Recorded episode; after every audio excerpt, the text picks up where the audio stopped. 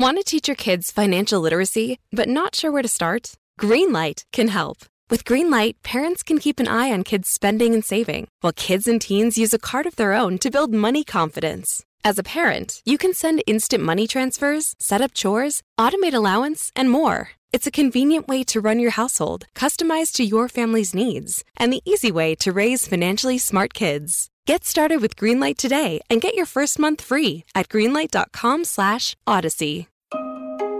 This is a Vault Studios production. Following his conviction and sentencing in 2018, it was clear that Tex McIver and his lawyers weren't going to stop fighting for his freedom. We have felt since we first got in this case very strongly that Tex is absolutely innocent of everything that he was charged with. He loved his wife. He did not mean to hurt her, and he's not a murderer. He did love his wife. There was never any controversy about that at trial. Every witness who testified Every prosecution witness who testified testified that they were an unbelievably loving couple, like teenagers in love. And maybe he, he deserves a break. And we will find out when his appeal comes out if he's going to get that break. Because the good Lord above knows what really happened. I'm Caitlin Ross. This is Intent, the Tex McIver case, Chapter 8. Ready to start talking to your kids about financial literacy? Meet Greenlight, the debit card and money app that teaches kids and teens how to earn, save, spend wisely, and invest with your guardrails in place. Parents can send instant money transfers, automate allowance, and more. Plus, keep an eye on spending with real time notifications. Join more than 6 million families building healthy financial habits together on Greenlight. Get your first month free at greenlight.com slash odyssey. That's greenlight.com slash odyssey.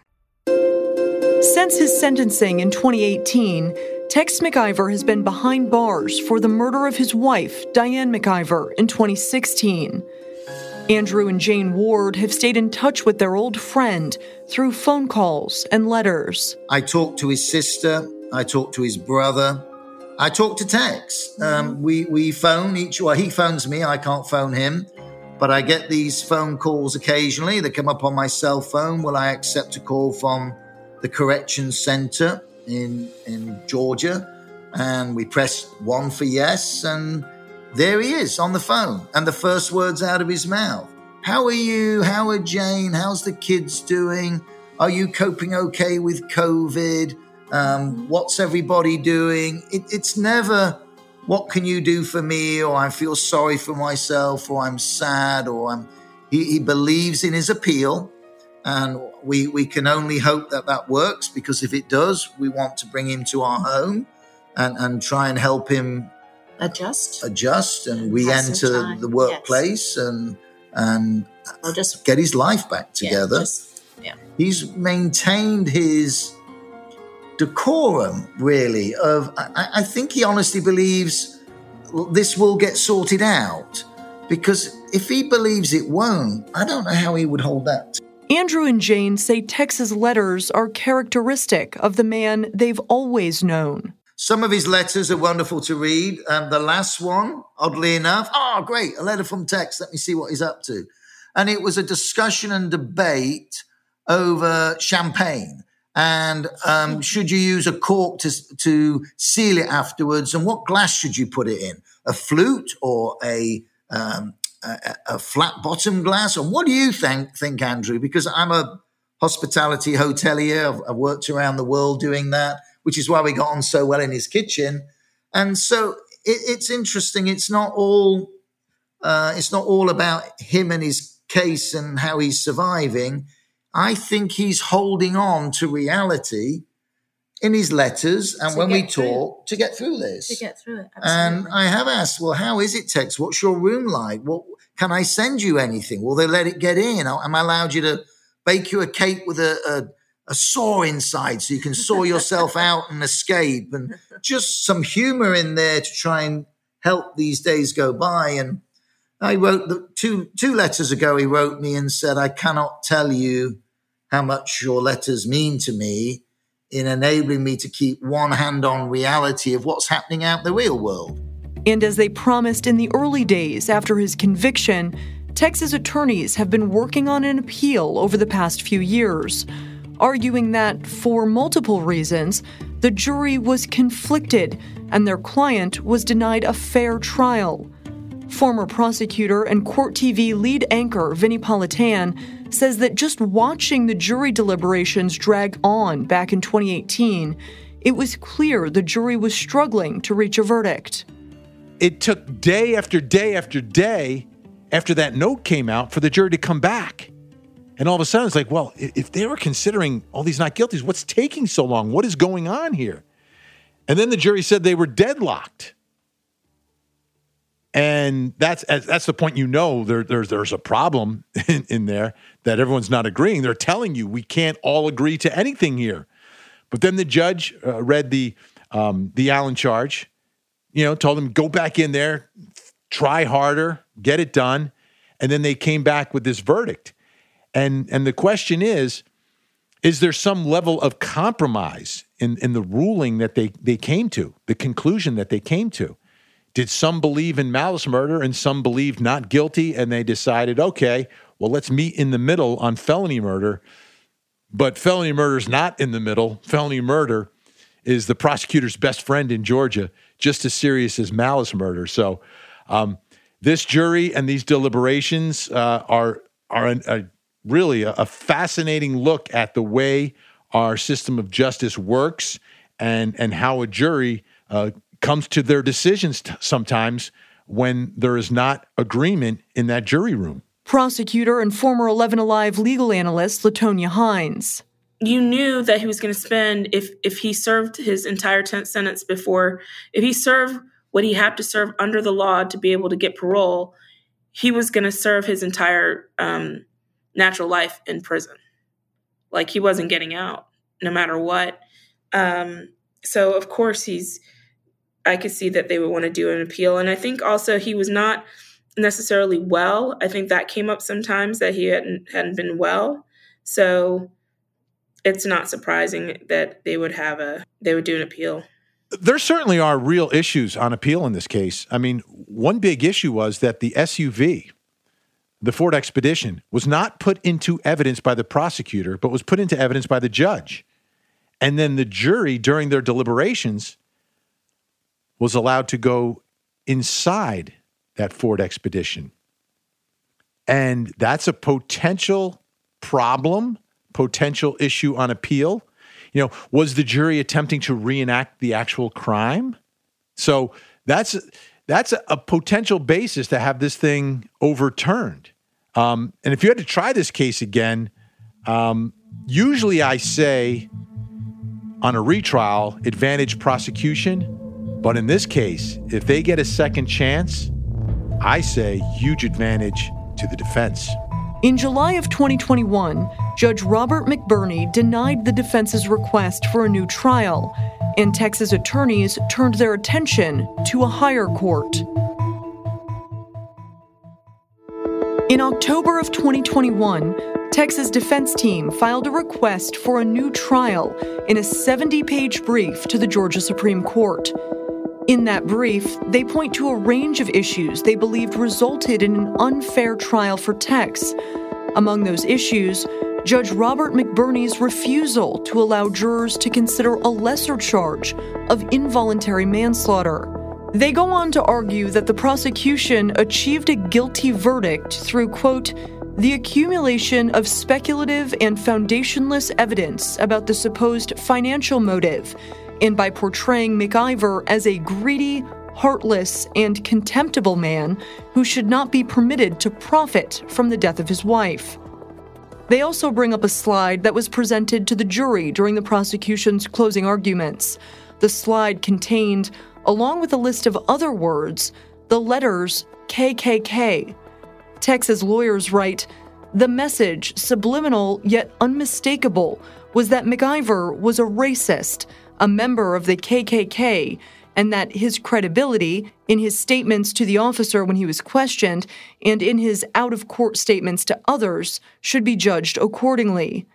Tex's lawyers later summarized the 70 page brief writing, quote, if ever there was a case in which the cumulative impact of improper prejudicial evidence resulted in the denial of a fair trial, this case sets the standard.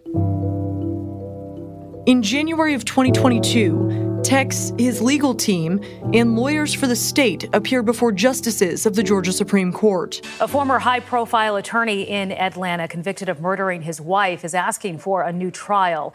Tex McIver had a hearing before the Georgia Supreme Court today where his attorneys argued the jury should have been allowed to consider a misdemeanor charge instead of the felony he was convicted of. During closing arguments, the state used a PowerPoint slide with KKK imagery, but never actually said anything about it. They let jurors draw their own conclusions. McIver's attorneys argued it improperly inserted racial bias into the trial. Justices asked the state about that decision today. You certainly don't condone that in, in a case like this, where there was no evidence of involvement with the KKK, that a PowerPoint presentation that the state relied on in closing argument not arguing relationship to the KKK or association with, but just leaving that on a PowerPoint presentation where other race evidence had been maybe properly admitted. You don't condone that as being appropriate, do you? No, Your Honor, that is not proper. The court will make a decision in the coming months. Tex McIver would have to wait almost six months to learn what the justices would decide. The story rocking Atlanta tonight a reversal in Tex McIver's murder conviction. The Georgia Supreme Court unanimously reversing that felony murder conviction against the former. In late June, more than four years since he was convicted of murder in the death of his wife, Diane McIver, the state Supreme Court decision was announced. In its opinion released today, the state Supreme Court wrote the jury should have had the option to find McIver guilty of a misdemeanor involuntary manslaughter charge. The max sentence for that is a single year in prison. McIver has already been in custody for nearly five. The Supreme Court also wrote there was not strong evidence at trial McIver intended to kill his wife, which played into its decision to overturn the conviction. I expect that he would be relieved and thankful and grateful. Tex McIver's attorney, Amanda Clark Palmer, says she was hopeful the Georgia Supreme Court would overturn the murder conviction, even though the High Court doesn't do it often. It's huge. It's I don't know what the percentage is, but the amount of convictions that get overturned on appeal is some slim number. So to have this case particularly where, you know, Tex got sentenced to life in prison, to have that conviction be overturned, it's huge. She says what they wrote in the decision is even more important. She thinks it proves what they've been saying all along. We have felt since we first got in this case very strongly that Tex is absolutely innocent of everything that he was charged with. He loved his wife. He did not mean to hurt her, and he's not a murderer. Defense attorney Amanda Clark Palmer sat next to Tex McIver during his murder trial and has been in touch with him since. She believes the Georgia Supreme Court saw what she did during that trial. The part that stands out to me, you know, beyond reading that they reversed his conviction, was that they agreed that the evidence against him was not overwhelming. Nobody testified they were in any kind of fight or marital discord. And in fact, the testimony was exactly the opposite, that they were very much in love with each other.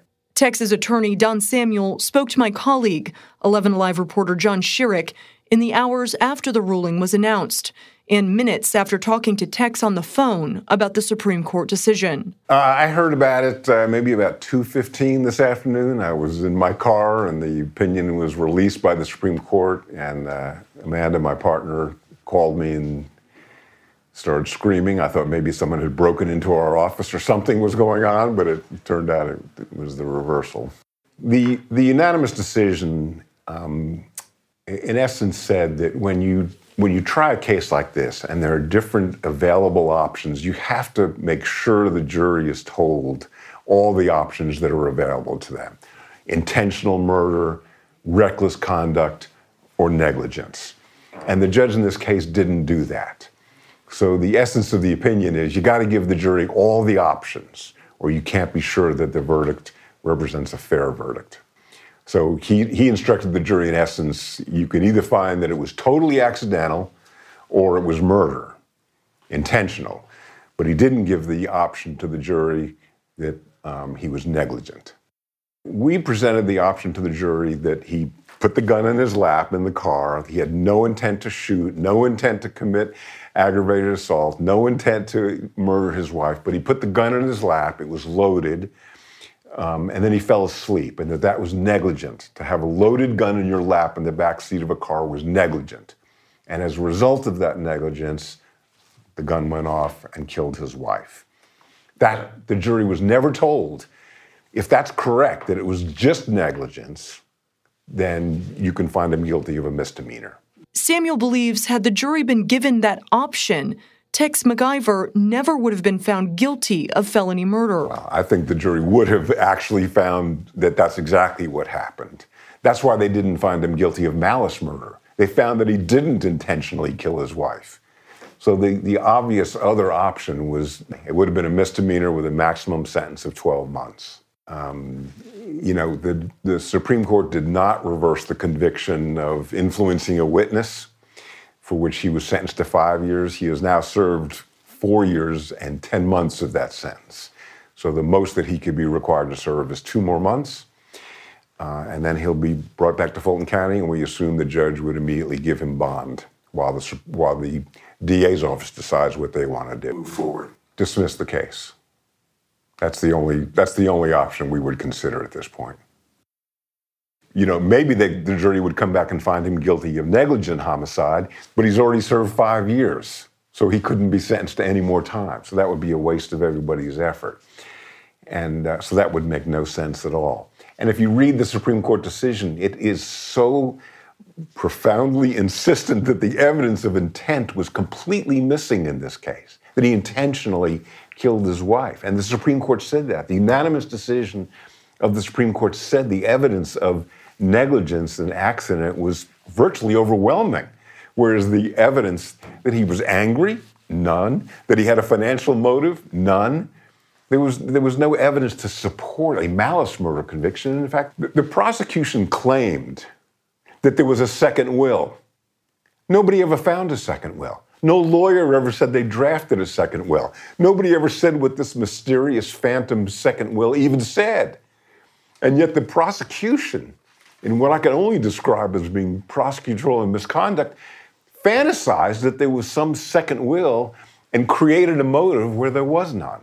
So th- that evidence wasn't excluded. It should have been excluded because there was no evidence of a second will, just a theory. Samuel says he talks to Tex often, especially leading up to the oral argument before the Georgia Supreme Court in January. It's not easy being 79 or 80 years old you know, sitting in a prison in South Georgia. But he's always been very optimistic. He's always believed that the Supreme Court would, in fact, reverse the conviction. And um, when I talked to him this afternoon, he, you know, he was just overwhelmed. Obviously, he has a lot of friends. He's had a lot of supporters. He has a family. Um, I assume he would move back to, you know, to, to Atlanta, but I don't know for sure. He doesn't have a law firm to go back to. Um, five years is a long time to spend in prison. He's gonna, it's going to take some, some work. The conviction had been overturned, but that didn't mean Tex was out of the woods. The Fulton County District Attorney could still decide to retry him. Fulton County District Attorney Fani Willis is studying the Supreme Court ruling on Tex McIver to decide what her move, her next move, should be. McIver has about two months left to go on his sentence for witness tampering, and Samuel is going to try to get him out of prison early while they wait for Willis, the DA, to decide whether to retry him for murder. Just three weeks later, on July 22nd, the news broke the district attorney had made a decision. Breaking news in Fulton County, where the district attorney announced this afternoon her plans to retry Tex McIver for shooting and killing his wife. That shooting, a lot of you probably know about, happened back in 2016 here in Atlanta. Yes, yeah, so in late June, the state Supreme Court overturned the murder conviction and the life sentence against McIver. 11 Alive Joe Henke has details about this second trial, when it could begin, and the charges the DA may bring against him. Around the Fulton County District Attorney's Office is requesting a new trial take place within 180 days, and they will be seeking a murder conviction once again against Tex McIver. Fulton DA Fani Willis, in a court filing today, wrote her office plans to retry McIver for felony murder, aggravated assault with a deadly weapon, and possession of a firearm during a felony. The jury this time, though, would be able to consider the involuntary manslaughter charge. In the motion to put Tex McIver on trial again, DA Fani Willis wrote that the Supreme Court found there was enough evidence at trial for a rational jury to conclude, beyond a reasonable doubt, that McIver was guilty of the crimes for which he was convicted. 11 Alive's Jon Shirek once again reached out to Tex's attorney Don Samuel for reaction. Don, thank you very much. So, um, the DA uh, filed her request today. Uh, uh, first of all, how does the process go from here? Well, you know, the judge had the, the district attorney's office does have the right to uh, uh, seek a retrial. Um, and the traditional way of doing that would be for the lawyer to simply send an email or one or two sentence uh, uh, motion to the to the trial judge, Judge McBurney, and say, "Please put us on the next available calendar." Um, this is uh, noteworthy in that it uh, did not follow the traditional method. Instead, it's a little bit uh, critical of the Georgia Supreme Court. Uh, it is it misrepresents, in fact, what the Georgia Supreme Court held. It omits to mention that the Supreme Court uh, unanimously held that the evidence was weak and thin. Uh, it, this motion they filed, uh, which is more of a closing argument or a political statement as to why they're going forward, as opposed to um, a, a legitimate and um, you you know, modest request to simply put it back on a trial calendar, which is all they're asking for. Instead, it seems to me they're trying to uh, influence the public uh, beginning on day one. And it's uh, it's ironic that the Supreme Court criticized the DA's office uh, in so much of the opinion that reversed the conviction for misconduct, for putting in uh, inadmissible evidence uh, and irrelevant evidence. and and other questionable tactics that were engaged, and here they are doing it again um, you you would think that the DA's office would would uh, tone it down a bit uh, and be more professional, but apparently not. Not yet, anyways. What does it take after four years to pull together witnesses and evidence and everything like that? That's part of the what you're talking about is is how long it would take to do this, and you know how fresh are memories that that you would have to ask people to recall things that that they remember or that well, happened. Well, you're absolutely right. I mean, we, the, I think every Anybody who was involved in the trial of this case um, would say it was probably an unforgettable experience. We all re- remember who all the witnesses are. A lot of it's been excluded by the Supreme Court decision. A lot of the evidence won't be admitted again because the Supreme Court, you know, in, in essence said it was garbage evidence that had no place in a court of law. So a lot of that's going to be, you know, shortened, and um, the remaining evidence, you know, would, would make this a shorter, quicker trial. Um, the DA is at somewhat of a disadvantage because all but one of their trial lawyers has left the office. There's only one lawyer left in the Fulton County DA's office who was involved in this case. Um, whereas the defense team, we've been with the case since day one Amanda Clark Palmer, Bruce Harvey, and myself. We tried the first case, we handled the post trial motions, we handled the brief in the Georgia Supreme Court, and we're ready to go back to trial. So we don't have as much of a learning curve as the DA's office is going to have um, but we will be ready for trial. You were talking about uh, trying to see if you could get McIver out on parole. I think is is the right phrase here. Uh, where do things stand with with his incarceration and your efforts to uh, to get him out on bond? He has about three weeks left on his original sentence. It would take longer to do the paperwork for parole than for him to just finish this three weeks that he has left uh, in in Long County. So he'll complete the sentence. Um, and um,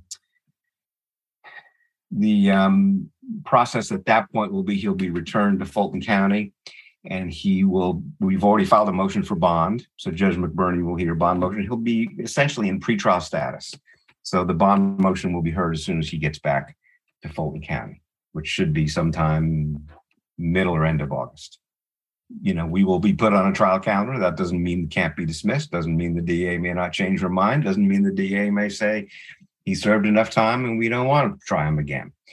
Um, so they may, you know, they may have lost some witnesses they may want. They may look back at the evidence and say, with the evidence that's been stricken by the Supreme Court, we can't go forward. So, but he's in pretrial status as of whatever three weeks from now. And at that point, he'll be in the Fulton County Jail, and we have to make bond. We expect him to make bond. He was given bond before the first trial. No reason he shouldn't be given bond again. With the DA's decision to retry the case, Don Samuel says his team will be ready to defend Tex as needed, but he remains hopeful that decision could change. If she wants the case to go back to trial, put it on a trial. We'll have a trial. I am hopeful that maybe there'll never be a trial in this case because Tex McIver has served five years for a crime he never committed. Last month, in September of 2022, Tex McIver was transferred out of state prison and into county jail. And just last week, McIver was back in a Fulton County courtroom appearing before Judge Robert McBurney for a bond hearing. I don't find that there is a set of conditions that I could impose um, that would guarantee uh, or sufficiently assure me, Mr. McIver, that you will come to court for your trial, that while you are not in court um, but awaiting trial, um, that you wouldn't revert to things I've seen in the past, whether it's being around guns. It's sort of ironic that the state you go to is Texas um, to not be around guns. I appreciate that your sister has no guns in her house at this time um, or that there wouldn't be a reversion to trying to contact witnesses to have them um, think about the case from your perspective. Um, you've got a track record with most of those things that remains before me properly. Uh, has nothing to do with the Supreme Court's ruling. Um, but most of all, uh, I am concerned about um, your willingness uh, to return to court for your trial. And so at this point, I am not going to set bond. However, um, as before, if there is any date that needs to be continued because the state says we're not ready, then I invite your lawyers to remind me, as I'm sure they will, that um, I've drawn a pretty bright line that your detention is in part contingent on the state's readiness. And if they back away from that, then we need to revisit this. And the second thing I'll say is that it may well be that your team, uh, Mr. McIver, thought there would be a different outcome, and they may regroup and come up with a different set of conditions to include a location where you might live that is not many states away. Um, and I'm happy to revisit this, not in a day and not in a week, um, but uh, there may be a set of conditions that um, gives me the confidence that number one, you'll be in court when it's time to try this case again. And then number two, no guns and not contacting witnesses or folks who are connected with this case. But as of now, uh, I'm not comfortable that I could fashion a bond with a set of conditions that would um, allow me to um, have all those things occur. After more than six years, a seemingly endless series of surprising developments, a weeks long trial, testimony from dozens of witnesses. This story is not over. It was a tragic accident. We believe that wholeheartedly. They both lost their lives in this. Diane lost her life living and sharing her joy with us, and Tex lost his life because he's incarcerated. But God bless him, even at that, he's still helping the people all around him to to better get through their journey yeah. and better themselves. So yeah. that's who he is, and and nobody will ever change our minds on that. Intent, the Tex McIver case, is a co production of Vault Studios and 11 Alive WXIA News in Atlanta. Will Johnson and Brian Weiss are executive producers with Vault Studios. Reed Redman produces, researches, and edits the podcast. Richard Humphreys at Tacoma Media in Silver Spring, Maryland, mixes and edits the show. You can find me on Facebook at Caitlin Ross 11 Alive or on Twitter at Caitlin Ross 1.